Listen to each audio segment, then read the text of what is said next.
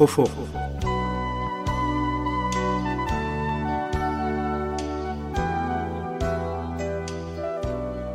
عزیز سامعین، پروگرام افق لے کر حاضر خدمت ہے۔ عباس سید کا سلام قبول فرمائیں۔ سامعین، آج کے پروگرام میں عالم اسلام میں اتحاد کے بارے میں گفتگو کریں گے۔ گزشتہ چند پروگراموں میں ہم نے اسلامی ملکوں میں اتحاد کی راہ میں مشکلات اور موانع اور اتحاد کے عوامل کا ذکر کیا تھا۔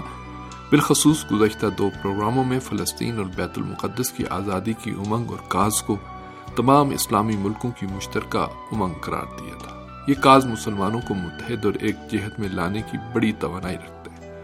آج کے پروگرام میں ہم اسلامی ملکوں کی مشترکہ منڈی کے بارے میں جو عالم اسلام کو باہمی تعاون میں جوڑ سکتی ہے گفتگو کریں گے۔ ہم اس بارے میں تجزیہ اور تحلیل پیش کریں گے کہ مشترکہ اسلامی منڈی کس حد تک مسلمانوں کی اقتصادی مشکلات اور مسائل کو حل کرنے کی توانائی رکھتی ہے اور کیا اس میں مسلمانوں کو علاقائی سطح پر تعاون کے ایک طاقتور اقتصادی بلاک کی صورت میں لانے کی طاقت ہے؟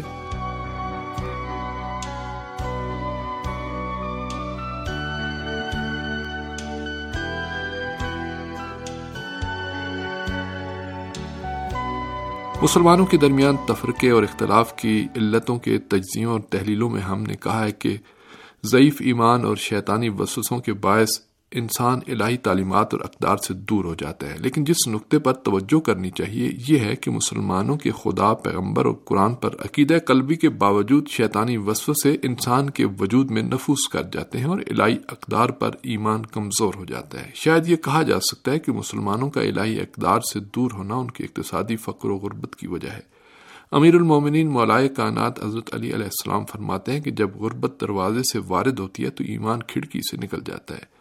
اس روایت سے مسلمانوں کے ایمان پر غربت کے تباہ کن اثرات کا پتہ چلتا ہے۔ اسی وجہ سے یہ دعویٰ کیا جا سکتا ہے کہ اسلامی ملکوں میں غربت ایمان کی کمزوری اور وحیانی اقدار سے ان کی دوری کا سبب ہے۔ اس سے بڑھ کر غربت نے مسلمان ملکوں کے حکام کو سامراج کے تسلط کو قبول کرنے پر مائل کر دیا ہے۔ تاریخ سے پتہ چلتا ہے کہ بہت سے ممالک جو اقتصادی لحاظ سے ضعیف ہیں، اپنی کمزوریوں کو دور کرنے کے لیے بڑی اور پیش رفتہ طاقتوں سے وابستہ ہو جاتے ہیں۔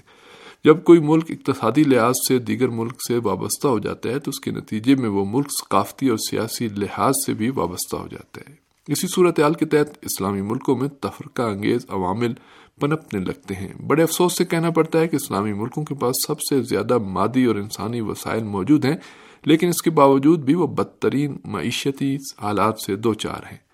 اسلامی ملکوں کے پاس تیل اور گیس کے عظیم ذخائر موجود ہیں جن سے در حقیقت دنیا کی معیشت کا پہیہ چلتا ہے۔ مسلمان ممالک زرعی پیداوار بالخصوص گندم، چاول، روئی اور صنعتی خام مالوں کی پیداوار میں بھی کسی سے پیچھے نہیں ہے اور ان کی پیداوار اور اقتصادی سرگرمیوں کے ثمرات کا بڑا حصہ سامراجی ممالک لوٹ لے جاتے ہیں۔ اسلامی ممالک خط استوا سے مغرب میں بیس درجے، میں ایک سو چالیس درجے، جنوب میں دس درجے اور پچاس درجے شمال میں ارض البلد پر واقع ہیں۔ ان ملکوں کے پاس بھرپور طرح سے فصیلی انرجی کے ذخائر ہیں، جیسے کہ ساری دنیا کے ایک تہائی تیل کے ذخائر اور دنیا کے گیس کے ستر فیصد ذخائر ان کے پاس ہیں اور فاسفیٹ کے چالیس فیصد، پندرہ فیصد یورینیم اور بارہ فیصد کروم کے ذخائر مسلمانوں کے پاس ہیں۔ اسی طرح دیگر معدنی ذخائر جیسے لوہا، کوئلہ تانبا مس سیسا زنک، پوٹاشیم، کوبالٹ اور کنسٹرکشن میں استعمال ہونے والے پتھر بھی اسلامی ملکوں میں فراوانی سے پائے جاتے ہیں۔ اس کے علاوہ زرعی فصلیں جیسے روئی خورما انگور، چاول وغیرہ اسلامی ملکوں میں بڑی مقدار میں پیدا ہوتی ہے ان تمام وسائل کے باوجود اسلامی ممالک اقتصادی لحاظ سے بہت پیچھے ہیں اور ان کے عوام کی اکثریت غربت و افلاس کا شکار ہے۔ واضح ہے، بہت سی بڑی طاقتیں اسلامی ملکوں کی ان قدرتی نعمتوں کو لوٹ کر لے جاتی ہیں اور سیاسی لحاظ سے ان پر تسلط رکھتی ہیں۔ اس کے مقابل اسلامی ممالک اپنی توانائیوں اور قدرتی نعمتوں سے استفادہ کرنے کے بجائے اور ایک دوسرے سے تعاون کرنے کے بجائے ایک دوسرے کے دشمن سے بنے ہوئے ہیں۔ اور وقتی سیاسی اور اقتصادی آداف کے لیے مختلف میدانوں، بالخصوص اقتصادی میدانوں میں مغربی ملکوں سے تعاون کو اسلامی ملکوں پر ترجیح دیتے ہیں۔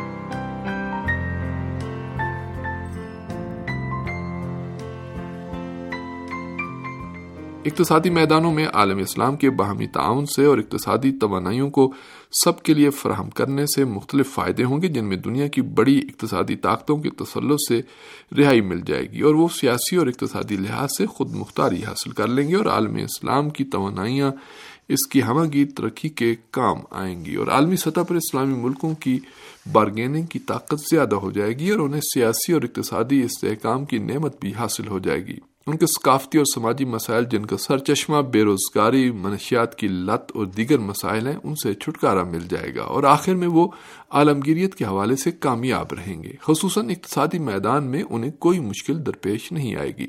مجموعی طور پر یہ کہا جا سکتا ہے کہ اسلامی ملکوں کے مابین اقتصادی تعاون سے جو کہ مشترکہ مفادات پر مبنی ہوگا، عالم اسلام کے اتحاد کا مستقبل روشن ہو جائے گا۔ عالم اسلام کے اتحاد میں مؤثر ہونے والے عوامل میں سے ایک عامل مشترکہ اسلامی منڈی قائم کرنا ہے اور یہ اسلامی اتحاد کی ایک اہم ترین اور مؤثر ترین راہ ہو سکتی ہے۔ حقیقت یہ ہے کہ عالمی معیشتیں آزاد منڈی کی طرف مائل ہو رہی ہیں۔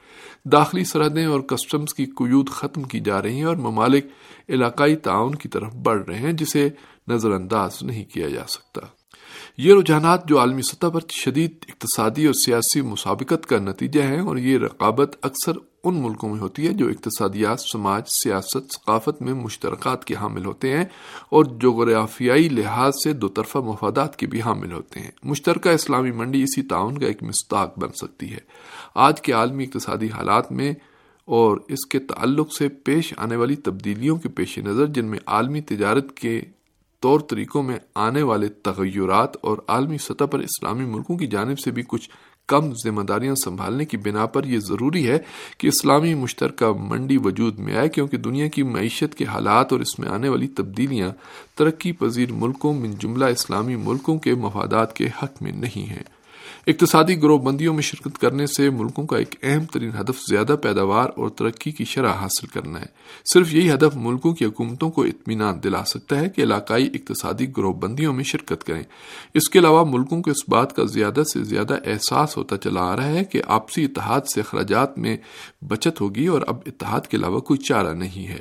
ان اسباب نے عالمی اقتصادی پالیسیوں کے تحت بچھڑے ہوئے ملکوں کو کسی قسم کا فائدہ نہ ہونے کے پیش نظر بہت سے اسلامی ملکوں نے علاقے کی اقتصادی تعاون تنظیموں میں رکنیت حاصل کر لی ہے۔ اس مشارکت کے نتیجے میں اسلامی ملکوں کو کافی تجربے ہوئے ہیں، لیکن ان تمام تجربوں کے باوجود اور علاقائی یونین بنانے کی ضرورت کے پیش نظر بالخصوص اسلامی مشترکہ منڈی کے ناگزیر ہونے کے باوجود اسلامی ملکوں کے تجارتی تعلقات کا جائزہ لینے سے پتہ چلتا ہے کہ ان کے اقتصادی تعلقات نہایت ہی نچلی سطح پر ہیں۔